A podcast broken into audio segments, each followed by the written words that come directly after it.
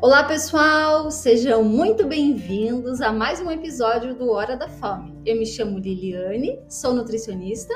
E eu sou Camila Baxfaluz e também sou nutricionista. E hoje nós vamos receber o nosso primeiro chefe de cozinha, o chefe Rafael Boiter. Ele possui graduação em gastronomia pela Univale, especialização em vigilância sanitária e controle da qualidade pela PUC-PR, mestrado em turismo e hotelaria pela Univale e agora doutorando em turismo e hotelaria. Ele já passou por restaurantes e hotéis, hotéis não, hotéis no Brasil e no exterior, como o Hotel e Restaurant Michel Bras Tô oh. tentando dar o meu melhor aqui. Na França, que é um hotel que possui três estrelas do Guia Michelin, pelo Hotel Sofitel no Rio de Janeiro e The Basement Blumenau, entre outros. Atualmente ele é chefe consultor aqui em Santa Catarina, no Paraná, é também professor do Senac, Unoeste e Univille.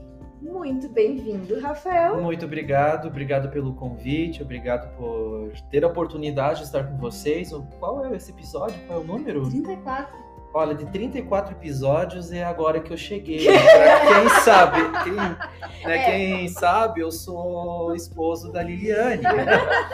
Eu ia falar, né? Eu vou apresentar ele formalmente, mas a Lili conhece é, mais a fundo, com mais propriedade. Ela pode falar o que, que você falaria do chefe Rafael Boiter ou do marido Rafael Boiter. Ai, tantas coisas, meu amor. Ah, viu? É a pessoa mais linda, mais especial da minha vida. Oh, é, você também. Fiquei de vela. Ah, foi interessante porque esses dias o Rafa participou de, uma, de um podcast lá na universidade que ele dá aula em São Paulo. E aí a Camila fez uma brincadeira, eu achei muito interessante. A Camila disse assim: é um absurdo! Mas eu achei, eu achei um absurdo ele estar em outro podcast e no nosso nada. É. Mas foi falha nossa. Eu vou. Essa gente Eu fiquei quietinho. Né? Essa gente assume. É... E é interessante falar sobre gastronomia no podcast Hora da Fome, porque tem tudo a ver, né? Hora da fome, comida, e aí a junção com a gastronomia. E antes de começar, como que pronuncia o sobrenome? Meu sobrenome? sobrenome? Que é. é. o teu agora também? É o meu também. Como é que é que se é. pronuncia de fato? Poiter. Quis pegar e não deu certo. então, é, a gente vai começar pela, por qual pergunta? Então, eu acho, né, que quando a gente tá, tem uma curiosidade a respeito do profissional da gastronomia, né, que é, até pelos reality shows que mostram, né, ou até pela por filme, sei lá, que tem uma glamorização ali desse da cozinha, né? É, mas antes de chegar nesse tópico, eu queria falar como que foi a tua trajetória. Se assim, se desde criança você gostava de fazer comidinha com terra e, e areia, né? E comia depois? Não, pelo amor de Deus. E como é que foi isso? Foi algo que você sempre se interessou e manteve esse desejo ou foi algo que surgiu depois?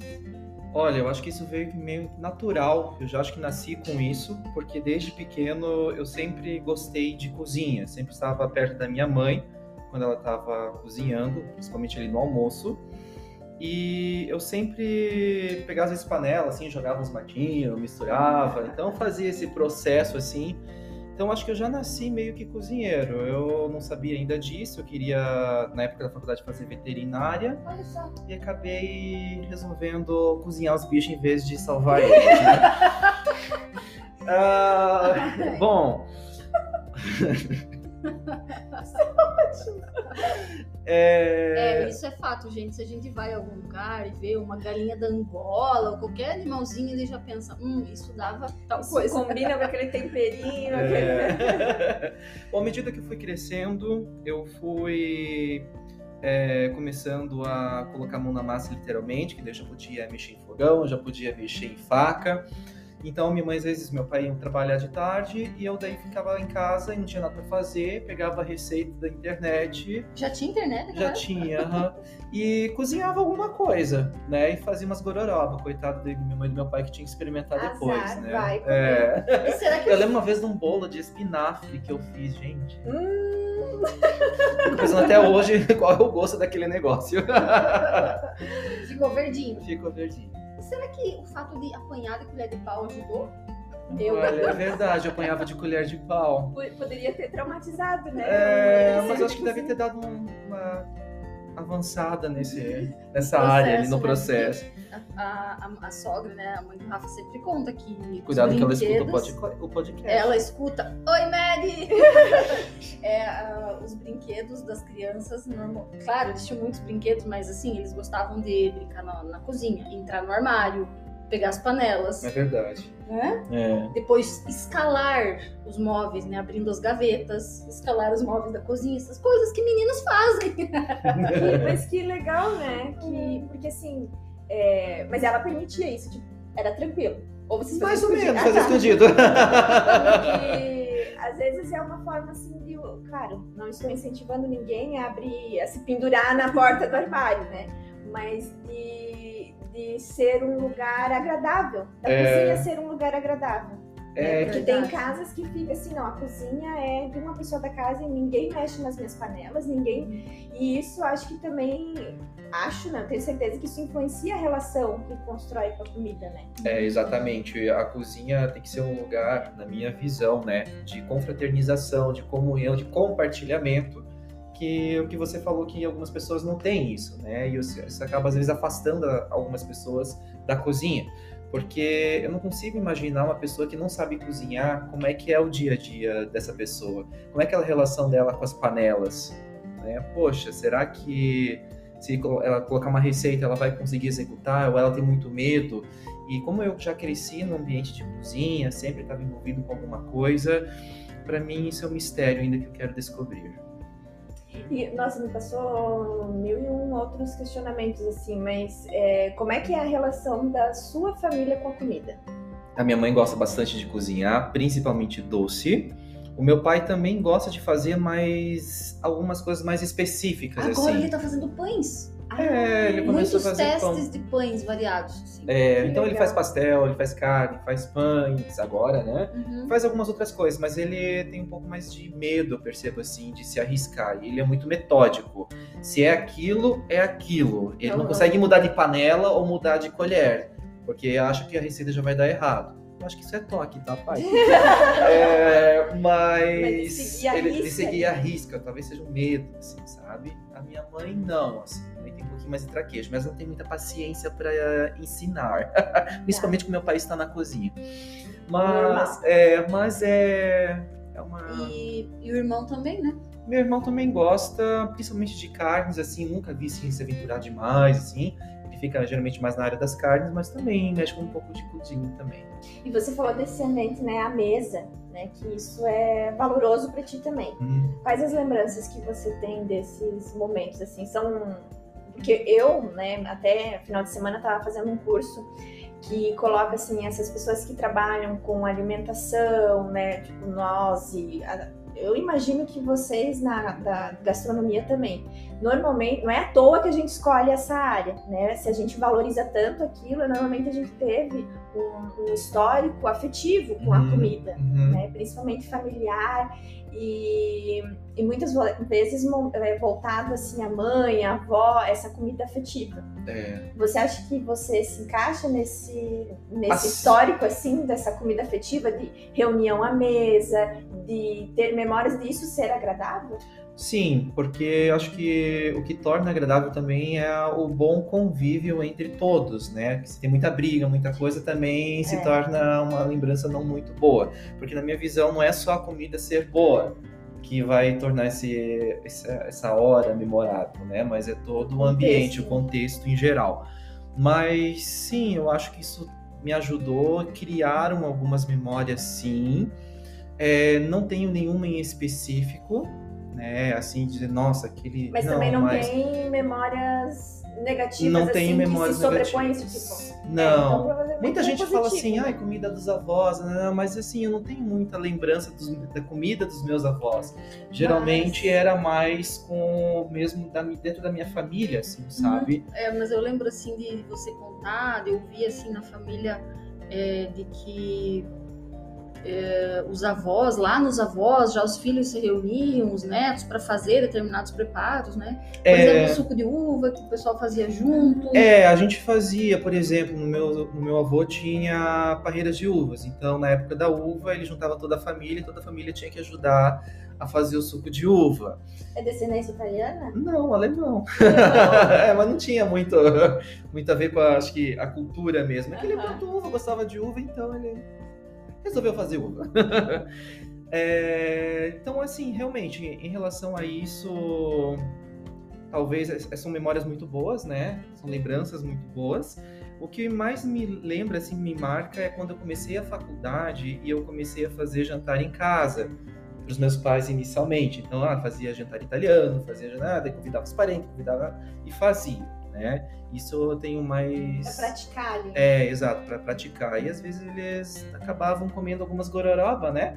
Porque, por exemplo, no início da gastronomia a gente aprende a fazer fundos, que são as bases da cozinha. Para quem não sabe o que é fundo, é como se fosse o nosso caldo quinor, só que natural, né? A gente é um pouco avesso a utilizar esses produtos industrializados. Só que para fazer um fundo, a gente precisa torrar ossos. E você imagina o cheiro de osso queimado dentro de casa, aquela gordura, porque o osso acaba soltando gordura, e são 12 horas de cozimento. Aí você imagina só o trauma que eu possa ter deixado em algumas pessoas. E a conta do gás. É. pagou, né? É, a gente fazia no fogão a lenha daí pra economizar Ah, não, daí sim. na, na churrasqueira. É interessante você trazer essa informação, porque lá no início a gente já tá junto, eu e o Rafa, há quase 12 anos, né? Mas no início a gente se conheceu trabalhando. Eu estava fazendo treinamento com, na época com as cozinheiras da alimentação escolar aqui de São Bento e o Rafa foi lá para fazer umas receitas, para executar o treinamento em si, né? E aí eu lembro que eu sempre pensava assim, ai não, mas gastronomia é, vai ser comida assim muito gordurosa, é, ou muito doce, ou muito. Eu sempre achava que era com excesso de, de gordura, de açúcar e, e de produtos indu- industrializados. Eu tinha essa ideia Olha só. equivocada mesmo. E aí, conforme o tempo foi passando, eu fui percebendo que, na verdade, a raiz mesmo da gastronomia, ela, ela é baseada em produtos naturais, né? Em criar tudo desde o fundo. Desde o fundo que o Rafa comentou, que é para fazer um risoto, por exemplo, ou para fazer uma sopa, até os próprios doces, né? Depois o Rafa vai contar mais sobre a questão da, da gastronomia europeia, mas é, os doces que a gente às vezes a gente faz aqui em casa e tal, é açúcar, leite, ovo. É, enfim, ingredientes básicos, não tem leite condensado, não sei o que, não sei o que, misturas de muitas coisas. É, dentro da gastronomia, quando a gente está começando a fazer o curso, a gente aprende a fazer então todas as bases. Por exemplo, existe um fundo de legumes, que é o caldo de legumes, né? Para aproveitar as sobras e aparas de alimentos que teoricamente Isso. seriam jogados fora. Eu É. achava, é, desculpa te cortar só, mas assim, eu tinha essa visão de que havia muito desperdício de comida na gastronomia, porque eu pensava assim, ah, aqueles cortes bonitos, né? Batonê, brunoise, não sei o que, tá, Que mas daí e, a sobra e o vai. resto? E, a- e a, lixo. é, e a ponta da cebola, e a ponta da cenoura, que não dá pra fazer aquele corte. Aí vem toda essa questão que você está falando de preparar os fundos com essas aparas, seja de carne, ossos também, né? Tudo isso é aproveitado, na verdade. Isso, então assim, é, a gente aprende também que a gente não deve colocar água nos molhos, água nas preparações, porque a água não agrega sabor. O que agrega sabor são os fundos. A água só vai diluir o teu sabor.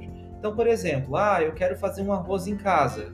Vocês não podem usar, por exemplo, um fundo de legumes. Ah, mas ele tem todo um preparo, não é prático no dia a dia. Então pega esse fundo, coa ele, coloca em forminhas de gelo e congela no freezer.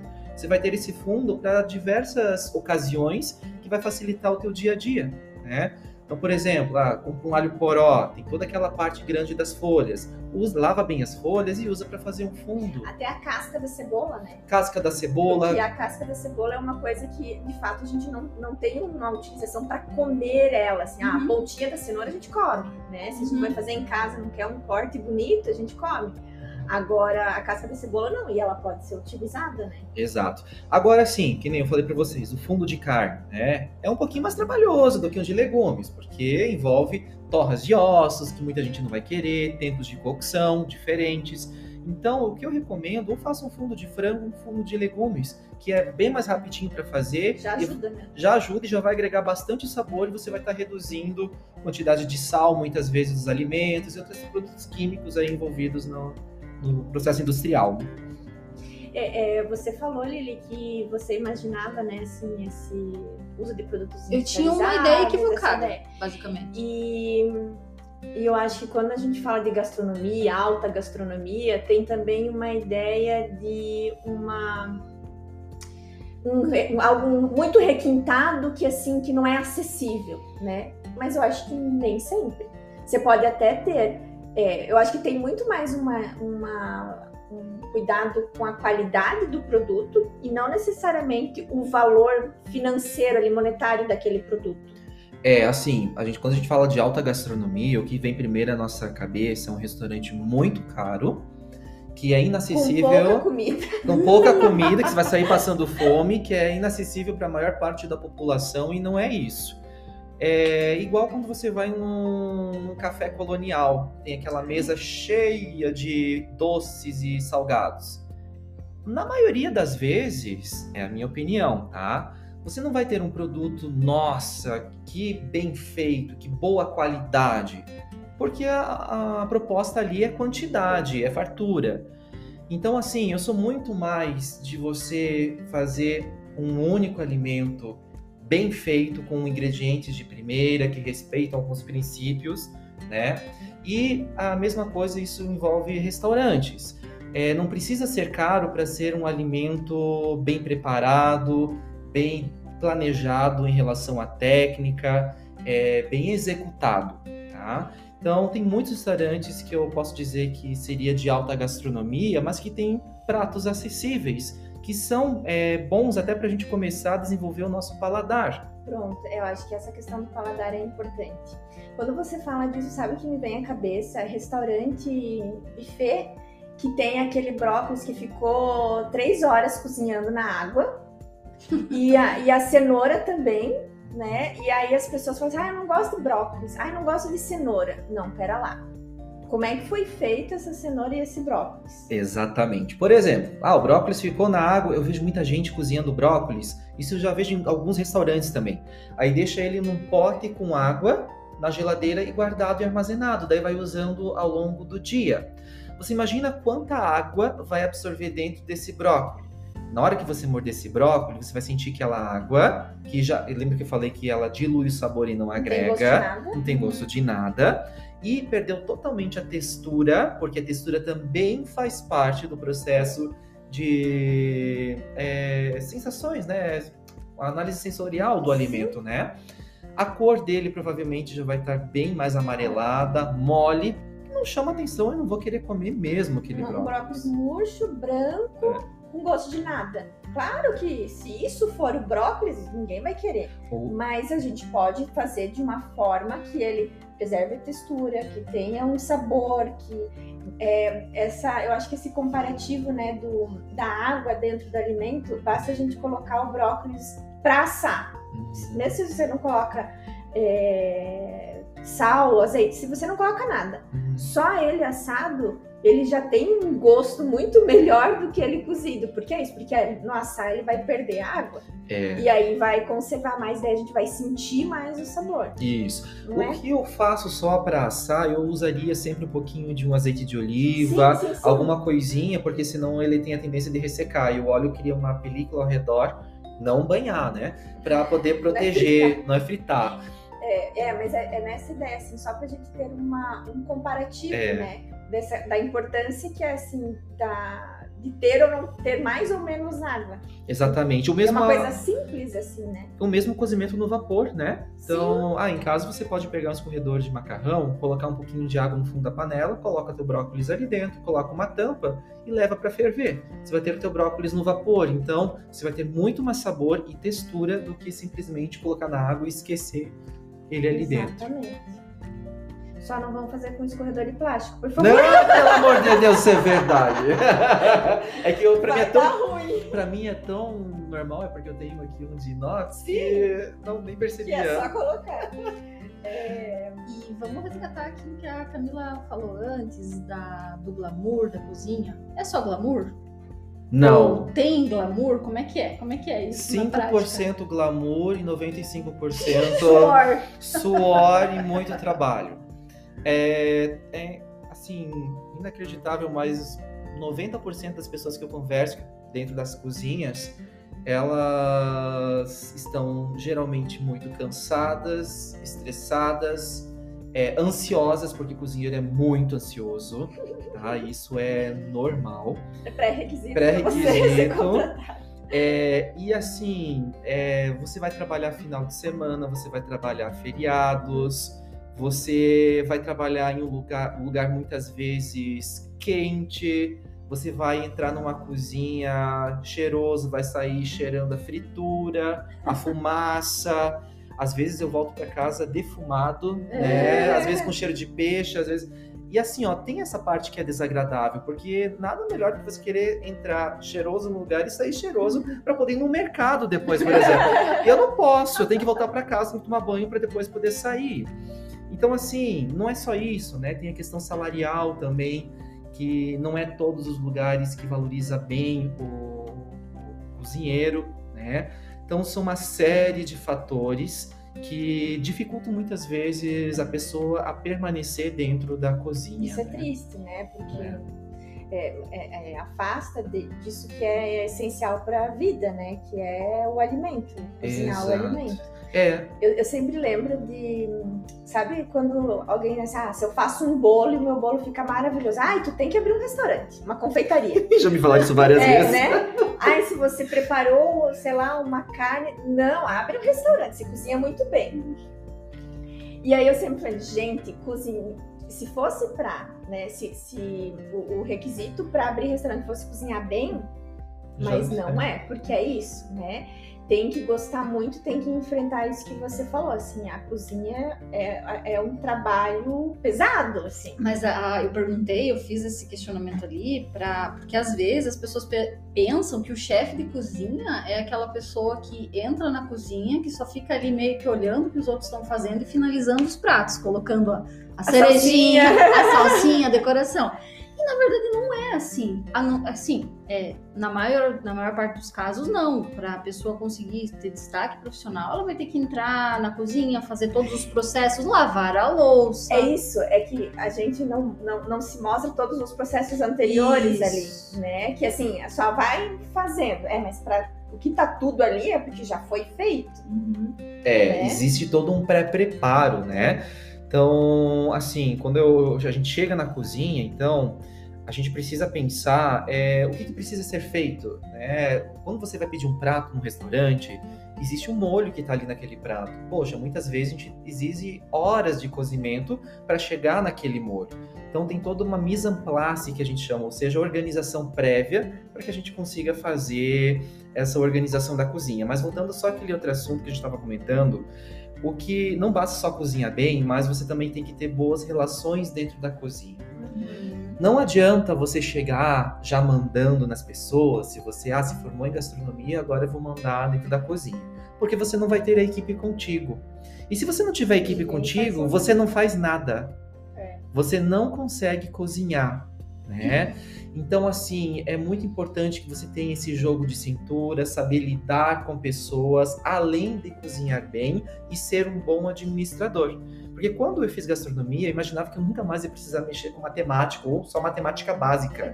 Gente, hoje 60, 70% do meu trabalho de gastronomia está envolvido com números. né? Por exemplo, agora duas semanas que passou, uma semana na verdade que passou, somando todos os eventos que foram feitos em Lages, deu mais de 8 mil pessoas. E eu tive que fazer toda a, a contagem, grama por grama, de quanto comida cada um ia, ia consumir, né? Determinar o perfil do cliente, porque cada perfil de cliente é diferente, para que não faltasse comida. E não sobrasse muito. Ou não sobrasse muito, né? Então, assim, ó, tá- matemática pura. É. Então, assim, cozinha, é, quem faz gastronomia não é só cozinha. Existe todo um universo por trás disso. E eu gostaria que você contasse também um pouco de como foi a tua experiência na França, lá no restaurante do Michel Borrat. Tá. Michel Bras, restaurant, hotel e Restaurant. restaurant Michel Bras, né? Então, quando estava finalizando a faculdade, eu resolvi que eu queria ir para fora. Queria ter essa experiência na França, que é o berço da gastronomia. E eu comecei a pesquisar locais, empresas que poderiam nos mandar lá para fora e tinha uma dentro da universidade que eu fiz, né? Então eu comecei a minha preparação um ano e meio antes de ir para a França, comecei a fazer francês. Então estudei, estudei, estudei, estudei e fui para lá. Mas quando eu cheguei lá, eu descobri que eu não sabia falar francês. Porque nosso ouvido não está acostumado. É igual quando a gente estuda uma língua, mas não vai para o país. No começo é um choque, né? Então eu demorei ali uns três meses, mais ou menos, para começar a entender o francês, a começar a entender a dinâmica deles. E daí para começar realmente a aproveitar o estágio, porque antes era sobrevivência, né? Você fazia aquilo que dava, você imaginava o que, que eles tinham falado para você fazer, Pelo contexto. pelo contexto, às vezes levava esporro, às vezes não, e Tô fazia, né? aqui que você quer isso. É isso mesmo. Enfim, daí foi uma baita de uma experiência. A gente, a gente porque eu, fui eu com mais uma colega minha, é, coletava flores na floresta para poder utilizar na preparação dos pratos, que é um chefe que utiliza bastante flores e ervas na decoração. É, então era uma aventura. Às vezes, quando a, a gente fazia alguma coisa errada, pegava punição na cozinha. Qual que era a punição na cozinha? Pegar ervas. Então, a gente pegava mais uma semana de ervas Mas assim, É. pegar ervas no monor de folga, né? no horário de folga, que isso ia comentar. Então, assim, o que a gente tinha que fazer era uma vez por semana, no nosso horário, no nosso horário de folga, que a gente trabalhava das 8 da manhã até as 2. Aí das 2 até as 5 era a nossa folga, e às 5 a gente voltava e ia até as 11. Né? Isso era de terça a domingo. Então, uma vez por semana, nesse horário das 2 às 5 horas, a gente tinha que se embrenhar no meio da floresta. Era, era 200 flores não sei o que, 150 de outras Ah, não ervas. era assim, Eram uma- várias. uma E não era e, e não era algo sortido. E a gente tinha meta para cumprir de quantas flores tinha que pegar. E se a gente não pegava, escutava. E tinha áreas específicas da floresta que nascia a, a, a flor. E geralmente a gente não se falava entre os cozinheiros, porque se a gente fosse num dia e a gente falasse para o cozinheiro que a gente encontrou aquela flor naquele, naquela área da floresta, e quando fosse voltar para catar, a gente já teria que encontrar outro local para pegar a flor. Porque a pessoa ia Porque a, roubar de a você. pessoa ia roubar de mim. Gente, que tensão. Aí Você vezes. começou a falar, tipo, ai, coleta de flores. Ai, imaginei, né, na França. Não. Aí daí nevava, aí você tinha que ir mesmo assim, chovia, tinha que ir mesmo assim. Tinha a época do acasalamento dos veados, que você tinha que tomar cuidado para não ser atacado, que tem muito. e você tinha que fazer barulho na floresta, porque ele tinha caçador, né? Depois dessa época. E tinha placas avisando: façam barulho, porque tem caçador na área. Que bom que naquela época você já sabia bem francês. É. Então era uma aventura. Pois é, eu falava, você alguma vez imaginou assim, ai, vou cozinhar, né? Você é cozinheiro, você é chefe. Você estaria no meio da floresta gritando pra não você levar o tiro do Não, Imaginou, né? não, eu nunca tinha imaginado. Mas que bom que isso aconteceu. Ah, eu acho que isso são tudo experiências. Lógico que tem a parte boa, tem a parte ruim, mas assim, ó, muita gente tem, na minha visão, tá? Aquele mimimi, ai, porque a cozinha, principalmente na França, é maltratar os funcionários, é um ritmo muito forte, é muito judiado. Assim, eu não sou a favor de maltratar, eu não maltrato ninguém. Não, mas eu acho que isso tudo vem agregar, é, eu falo que é uma resistência emocional que você vai adquirindo, sabe? É, você vai criando uma certa forma de lidar com essas pessoas. E eu acho que a Liliane tem que falar alguma coisa agora que está acabando o tempo. É, eu tô de olho aqui no nosso cronômetro, a gente vai fazer uma pausa e vai voltar no segundo bloco para entender melhor como que era esse tratamento lá dentro da cozinha, né? Com os, vocês estagiários e o pessoal ali com os chefes, subchefes, enfim. Então voltamos já.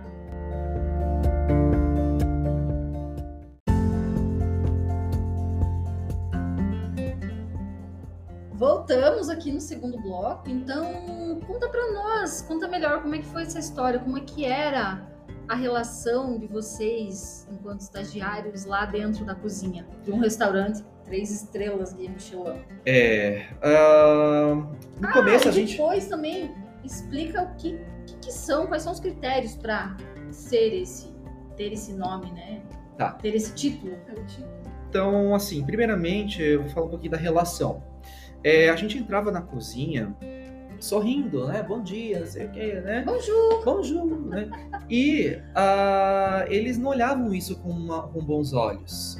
Para eles, na cultura da França, e você tá entrando ali para brincar, para é uma coisa, trabalho é uma coisa séria, que você não pode rir. É, é isso que eu pensei, porque ah, os franceses eles são mais sérios e diretos assim. É. Né? É muito da nossa, acho que em outras culturas também, mas a nossa cultura brasileira é muito mais de sorrir, de ter aquele jogo de cintura, de tipo, ah, eu vou te falar uma coisa, eu não vou te é. falar na tua cara, ou sei lá, ou eu não falo, e eles não, ah, você, não, né? Ah, posso ir na tua casa? Não. É. Não, não. E, e ok, né? É. Mas a gente já entende isso como algo rude. Né? Exato. Né? Exato. Então, assim, é, a gente tinha que entrar, pisar na cozinha, fecha a cara, trabalha, trabalha, trabalha, e nada de ficar, obviamente, conversando. É o trabalho ali e vamos lá. Então, se você fazer alguma coisa errada, né, às vezes, por exemplo, tinha uma estagiária colombiana, estava no final já do serviço, e tinha um potinho com um vinagrete de trufas. Gente, o vinagrete de trufas é caríssimo. Uma trufa é mais de 800 reais o quilo. Né? Mas ah, não é trufa de chocolate, tá? Não, gente, é o cogumelo trufa, verdadeiro. E ela, sem querer, esbarrou quando estava passando um pano em cima e caiu aquela, aquele vinagrete no chão. Até aí tudo bem, né? Entre aspas. Aí. Acontece. Acontece. Mas acontece que apareceu um bendito cliente que queria aquele prato. E não tinha mais o vinagrete de trufas, era o último do dia e não tinha mais para servir.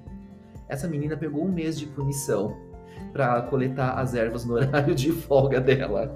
Nossa! É, então, assim, lógico, né? Eles eles têm uma maneira mais rude de falar, não é igual ao brasileiro. Então, quando eu falei no primeiro bloco de ter essa resistência emocional, é mais no sentido de você entender a cultura do outro e você não se deixar afetar tanto por aquilo que é dito para você. Porque que nem pro brasileiro. Que não é uma coisa pessoal. Não é uma é coisa algo... pessoal, é uma coisa da cultura deles. É, até eu não lembro do nome do, do chefe, mas da, que apresenta o Hell's Kitchen. O Gordon Ramsay? Gordon Ramsay. Ele tem uma, uma postura ali no, no, no programa que é, eu acho pesadíssimo. É igualzinho ao que eu trabalhei lá na França. Não. Igualzinho. Eu achei que ia ser mais leve. Não, é igualzinho. é, eu acho eu, é, é, assustador, assim, é bruto demais. É... Eu, a, a, a, minha impressão, assim, que algo é bruto demais, assim, porque ele grita, ele, ele xinga, ele fala assim, ah, vai pra você já é descartado, assim. É, por exemplo, lá no, no hotel, que eu não posso falar o nome, no Rio, que eu trabalhei, um hotel bem famoso, é, uma vez estava trabalhando no restaurante ali, um dos cozinheiros fez o acompanhamento, porque a cozinha lá era dividida por praça. Um fazia o molho, outro fazia o acompanhamento, outro fazia a carne, e o chefe juntava todas as coisas e montava o prato e enviava para a mesa. Uma vez um dos cozinheiros que fez acompanhamento não estava exatamente que o chefe não, não queria, né? Ficou ele, um ele ficou um pouco diferente. Ele montou o prato, viu que estava diferente e falou: Isso aqui tá uma M e jogou na parede o prato com tudo, com todos os alimentos, pratos e etc. E daí todo mundo fica olhando assim, né? Nossa. É, e agora eu fiquei pensando, eu fui a ler, né? Você falou assim, ah, que tem um tratamento que traz uma resistência emocional. Mas será que isso é resistência ou bloqueio emocional? Porque para uma pessoa reagir dessa forma, de jogar um prato na parede. Desequilibrado, né? É, essa pessoa, essa pessoa com certeza, habilidades é, de inteligência emocional zero. Mas aí para quem tá lá tem que encontrar uma forma É. de ficar bem. De Eu- se proteger. É, afetar é uma proteção, não uma inteligência emocional. A colega acho. que foi comigo, ela chorava, acho que ela chorou o mês inteiro seguido, todos os dias quando ela voltava do trabalho. Porque é muito pesado, como você viu ali com o Gordon- Ramsay. É vocês, pesado. Aí, é, assim, jovenzinhos, né? Indo ali, quantos anos? Ah, eu tinha 19, não, minto, 21. Ah, mas 21. é novo, né? Ainda Tá, assim. é, pesou o clima, gente. Mas eu quero te fazer uma outra pergunta, que é do que, o que você mais gosta de cozinhar? Eu sei que assim, a- a- até assistindo os programas tipo Masterchef, que tem uns que gostam, ah, eu gosto de fazer carne, eu gosto de, de- da confeitaria. O que você. Eu sei o que eu não gosto. Tá. Confeitaria. Ai, meu Deus. Odeio confeitaria. Dentro da minha área, eu presto consultorias a muitas empresas, eu preciso fazer doce. É normal, tá? Muitas vezes o restaurante não vai ter condição financeira de contratar um chefe, que é o chefe patissier, que é só para fazer doce. Então a gente tem que ter, ter meio que essa postura Tem que ter, né? e fazer o que é necessário. Mas se eu fosse escolher, eu não faria doce, nem faria pães e também evitaria massas.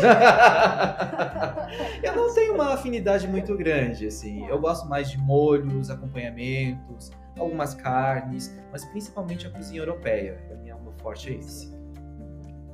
E hum, eu, eu tenho alguns alimentos que eu quero falar se você comeria ou não comeria. Tá, Aquele- boa. Ixi, boa. Pizza de sushi. Jamais. As coisas, né? Pizza de coxinha, eu já Pizza vi isso. coxinha, Não, isso é um insulto, né?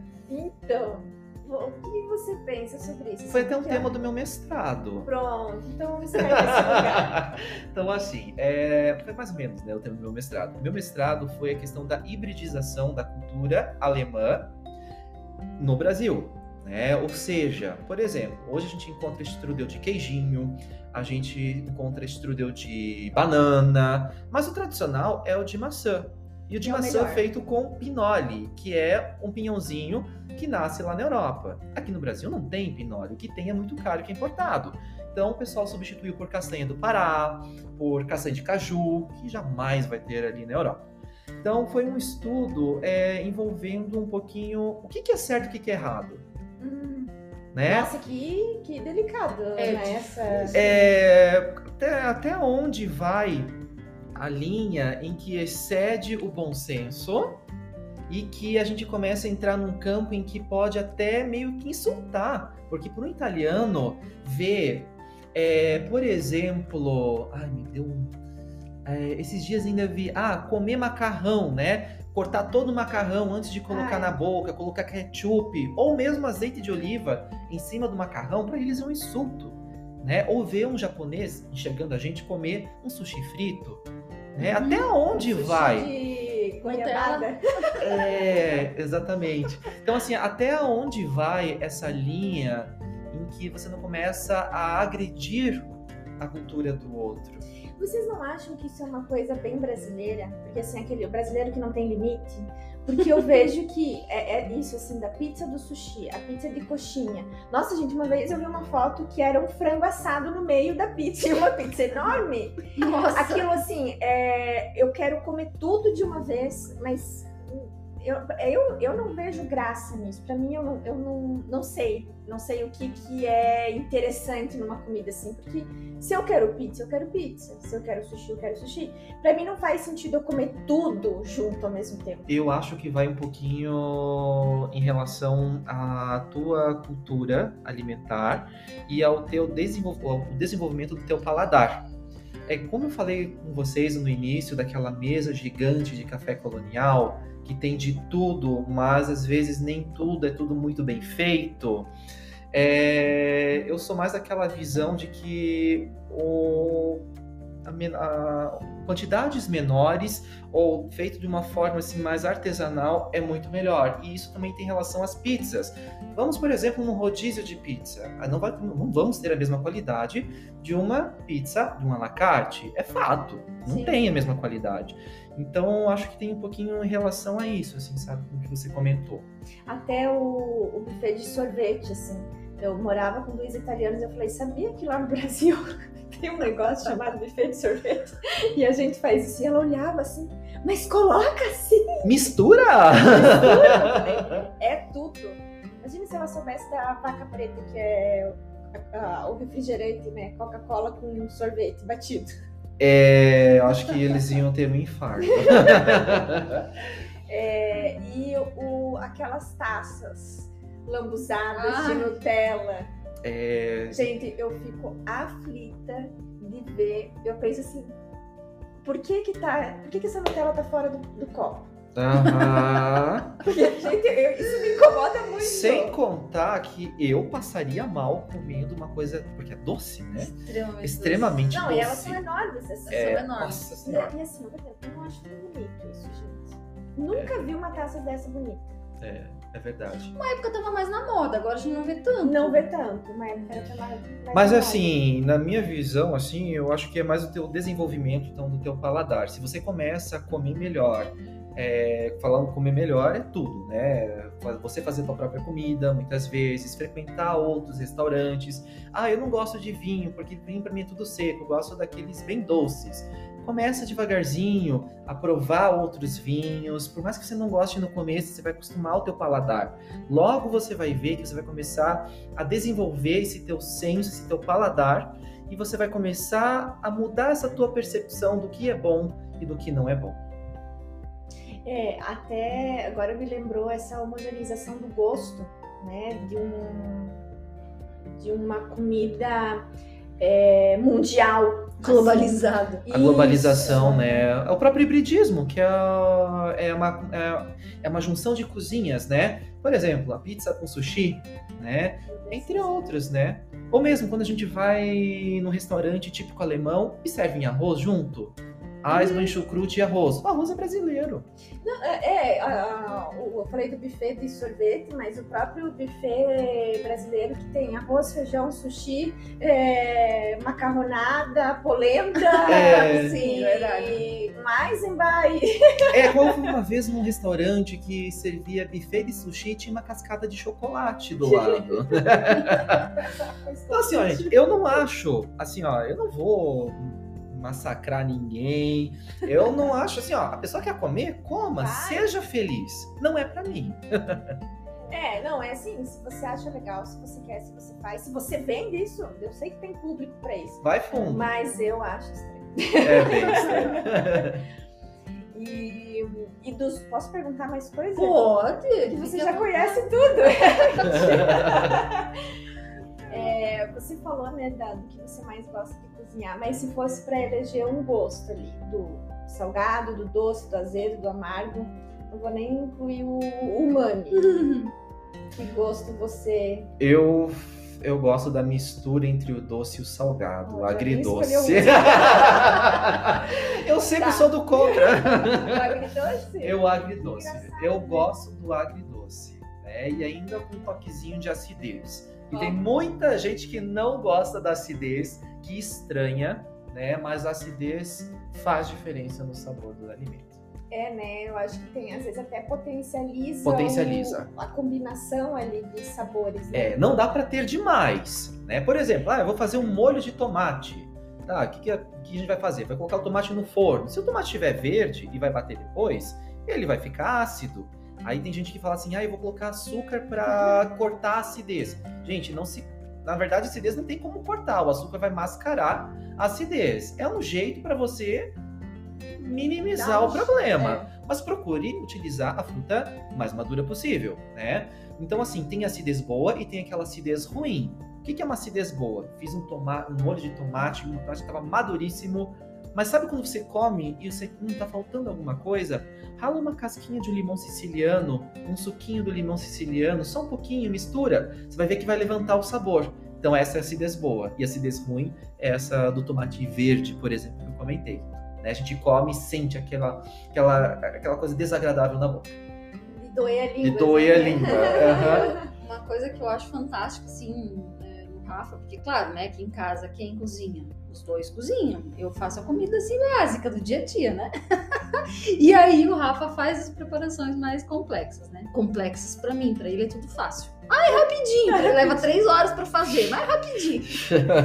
Mas uma coisa que eu acho interessante quando a pessoa tem já um certo conhecimento na gastronomia é conseguir combinar as ervas e os temperos Uhum. e saber o que vai o que vai ficar bom ali ou não. Então isso é uma coisa que eu acho bem legal. Às vezes a gente chega em casa tarde assim do trabalho e um olha pro outro e pensa, ah, meu Deus, o que a gente vai jantar, né?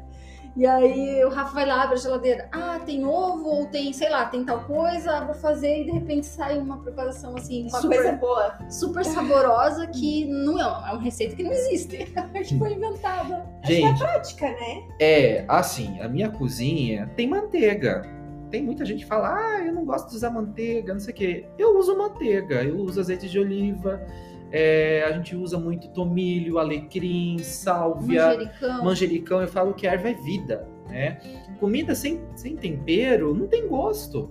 Então, e eu evito de utilizar ervas é, secas. Eu sempre utilizo ervas frescas. Ah, mas eu tive uma colheita de alecrim e agora eu preciso usar. Posso secar? Você até pode, mas o sabor vai mudar. Eu não gosto, né? Fica Eu- às vezes com um gosto de guardado, assim. Meio mofo. Isso, isso. Te- é um sabor meio De coisa de velha. coisa velha. Eu não gosto muito. Sem contar que se você usa um pouquinho a mais, a mais, ele acaba tomando conta do sabor inteiro da comida.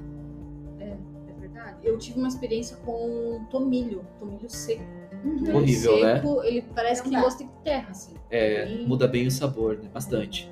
E tem muita gente que confunde, por exemplo, alfavaca com manjericão. Então, quando eu vou fazer consultorias, daí eu passo uma listagem de compras para ensinar a fazer algum prato. Chego lá na cozinha, tem alfavaca. Olha, 90% das pessoas não sabem o que é manjericão, o que que é uma alfavaca. Esse eu iria saber pelo cheiro, mas é, só olhando salsinha e coentro, eu tenho dificuldade. O coentro é redondinho. Todas as bordas das folhas são redondas. Ah, E a tá. salsinha é toda pon- pontiaguda, toda pontinha, toda apontadinha. É a única principal diferença, assim, né? E sem contar que o, geralmente o coentro é vendido com raiz e a salsinha só os talos. Ah, é? É. uhum. Uma vez eu. gosta de coentro? Porque Assim. coentro, coentro é aquele tempero que é ou você ama ou você odeia. né? É, uma vez eu inventei de usar quando ainda era solteiro na casa lá da minha mãe. Gente, a minha mãe tinha A saído. tua, a tua mãe e teu pai são guerreiros. Ela né? tinha saído, ela tinha saído de casa para ir num evento, sei lá onde eu. E eu fui fazer alguma coisa. Eu cortei o coentro e tomou o cheiro na cozinha, porque coentro é bem perfumado. Minha mãe, ela quase vomitou. Quando ela, ela nem sabia o que, que era. Ela, meu Deus, o que, que é isso? O que, que é isso? Ela teve quase um, piripá. Mas, assim, eu gosto de usar mais com cuidado. Eu já vi que tem gente que é mais sensível mesmo ao coentro, por isso que não gosta. Tem uma. Como se fosse. Pra pessoa é mais forte aquilo. E aí ela não consegue comer mesmo. É, no Nordeste, por exemplo, é muito comum o uso do coentro. Né? Eles Quase que em tudo. quase usam, que em né? tudo, é pimenta e coentro, né? Aqui no sul já não, o pessoal usa mais a salsinha, né? A cebolinha. Mas, o, olha, a maioria das pessoas não gosta de coentro, que eu percebi. Então eu evito de utilizar porque eu sei que as pessoas não gostam, né? É igual o cominho. Cominho também é um outro tempero que marca muito a comida se a gente usa ele um pouquinho a mais. E tem pessoas que não gostam, né? Então, coentro e cominho eu evito de utilizar. Mas, mas é bom. É bom, no barreado, por exemplo, eu coloco um pouco de cominho, fica gostoso. O cominho, ele é só em pó? Ou ele é. Não é um pó, é um pozinho, É um é uma pó, sementinha, né? É uma Aham. semente é pó. Isso. Aí eu adoro, eu acho muito cheiroso. Muito cheiroso. Deixa muito aromático. É. Curry, né? Que você, nas suas aulas de cozinha indiana. É, mas o curry que a gente conhece, que é aquele pozinho amarelo, gente, tem tanta falcatrua no meio desses curries que a gente compra que não é legal. Eu gosto mais de utilizar o curry tailandês, que tem o curry verde, o curry vermelho, que dá para fazer em casa. Eu tenho até uma mistura, uma né, mistura. Eu dou em cozinha asiática na universidade para os meus alunos uma tabelinha e a gente produz os curries. Então é outro sabor, é uma intensidade. É igual você comprar um cardamomo em pó e um cardamomo grãozinho. Uhum. É totalmente diferente os sabores. Vocês veem a explosão de sabor, porque um, um curry de verdade, né, tailandês, vai um leite de coco no meio, ele fica cremoso. Não tem nada a ver com esses curries que a gente conhece por aí. Esse curry que a gente conhece, na verdade, é um curry fake indiano. E ele só é chamado de curry porque os ingleses é, eles colonizaram a Índia. E eles não sabiam falar curry, que era como os indianos falavam, e se a inglesou, digamos assim, a palavra para curry. Tá? E vale lembrar que na Índia, falando de curry, eles não têm uma receita específica de curry que você vai comer, não. Esse é um curry. Porque os indianos é, têm a tradição de passar a receita de boca em boca. E eles não têm a tradição de escrever as receitas. E é diferente dos franceses, onde está tudo escrito em livros, tudo documentado. Os indianos é só de boca em boca, de geração em geração. Então, o curry de uma família vai ser diferente do curry da outra família. E o que eu vejo de curry aqui no Brasil vendido é bem diferente dos curries que é feito lá. Porque o curry é uma mistura, É uma de mistura. temperos, né? Curry não é uma semente, curry não é um tempero É uma único. planta. Ele é o mix, tradicionalmente, mais de 15 ingredientes, pelo menos. Imagina, né? né? E é o que a gente vê por ali, geralmente tem as informações atrás da embalagem do curry que a gente compra, é quatro, cinco ingredientes. Então é bem diferente. E eu gostaria de perguntar, assim, é, que você contasse para o pessoal um pouco como que você foi parar na docência, porque hoje você dá aula em três universidades, né? Aqui em Santa Catarina e em São Paulo. Bom, eu comecei primeiramente finalizando a minha especialização em vigilância sanitária. Aí eu comecei a fazer consultorias, é, criei minha base de clientes, os restaurantes em geral, e foi em meados ali de 2017 que eu deixei meu currículo dentro do LinkedIn e ali dentro uma uma universidade de São Paulo me chamou para fazer um teste e ver como é que era a minha dinâmica. É, ali eu já tinha feito mestrado, né, mas eu nunca tinha dado aula. Eu fui para lá, fiz o teste, gostaram, fui contratado, desde lá daí fui chamado para outras universidades, fui convidado e hoje estou na docência meio que sem querer. E como que é para você é, formar novos chefes de cozinha? Olha, é bem gratificante, eu gosto muito, é uma área que eu me identifico bastante, porque só no mercado de trabalho, quando a gente fala mercado de trabalho, eh, são as consultorias, são os restaurantes, ah, às vezes é meio cansativo, enche o saco, porque a- lidar com funcionários é complicado, isso nos cansa muitas vezes Exige, né? exige. E quando a gente vai para a docência, os alunos, pelo menos assim, oi professor, bom dia, tão felizes, é gastronomia, gente, os alunos cozinham. Eles não ficam sentados numa carteira só escutando. Então eles vão felizes muitas vezes, né? Então. Atualiza eles para eles mudarem essa chave quando eles forem fazer o estágio. É. então a gente acaba equilibrando um pouquinho, sabe? Não fica um ambiente tão pesado muitas vezes. Então hoje eu consegui equilibrar bem entre a docência e o mercado. Que legal, eu concordo contigo, porque eu sinto isso também, que eu preciso, assim, estar em diferentes lugares, porque senão pra mim me pesa. Assim, então eu preciso fazer é, podcast, eu preciso atender, eu preciso É, dar aula, eu é. preciso fazer várias coisas, porque aí isso flui melhor pra mim, meu trabalho flui melhor. Parece que Oxigena. é, Isso. a gente rende mais, parece até, né? Sei lá. É, dá um outro gás, uma outra energia pra gente, né? Isso é muito importante. Ai, gente, eu achei muito legal essa conversa. Foi bacana, né? É, vamos fazer a pergunta Final. final? Vamos. Ixi, o que, que vai ver? Se você pudesse mandar uma mensagem para todos os smartphones do mundo, o que você escreveria nessa mensagem? Tempo. Relacionado à gastronomia? O que você quiser, você pode mandar uma mensagem. Imagine que você pode mandar um áudio. Tá. Para é, todas as pessoas que têm celular, o que você diria? Faça aquilo que você gosta, que por mais que não te renda é, financeiramente muito bem no começo, se você perseverar e manter firme os teus princípios com qualidade, você vai crescer naquilo que você gosta de fazer, né? Porque eu percebo muitas vezes que as pessoas querem fazer gastronomia, se frustram no começo pela questão salarial, por tudo aquilo que a gente já conversou aqui. Mas, gente, eu sou um sobrevivente. Eu saí. eu não saí da gastronomia. Eu quis dizer assim, eu saí no sentido de eu cresci e hoje estou fazendo algo dentro da gastronomia que me traz satisfação, me traz retorno financeiro e me dá a oportunidade de conhecer muitas pessoas. Então, persevere, não desista e faça a tua melhor qualidade possível. e isso. chama a gente para jantar. Cozinha pra gente. Legal, né? Uhum. Que bom que você aceitou falar com a Eu gente. que agradeço. É uma honra. Ai, que bom. Tem mais alguma coisa que você queira falar, Lili? Que você queira falar, Rafa? Olha, a gastronomia me deu a oportunidade de conhecer a minha esposa. Oh, né? Eu acho que só isso já, já valeu a pena. Aê! É, é, é engraçado porque aqui em casa a gente tem vários apelidos, né? É, você é o chuchu, daí você me chama de chuchu, aí é pepino. Chuchu, pepino, o que mais? Pepino é quando o negócio não vai muito bem. Pepino é uma coisa boa. Enfim, mas é engraçado. É engraçado. a gente se diverte, né, amor? É, Então tá. É, finalizamos por aqui, né? finalizamos. Até a próxima. Isso. E um abraço. É.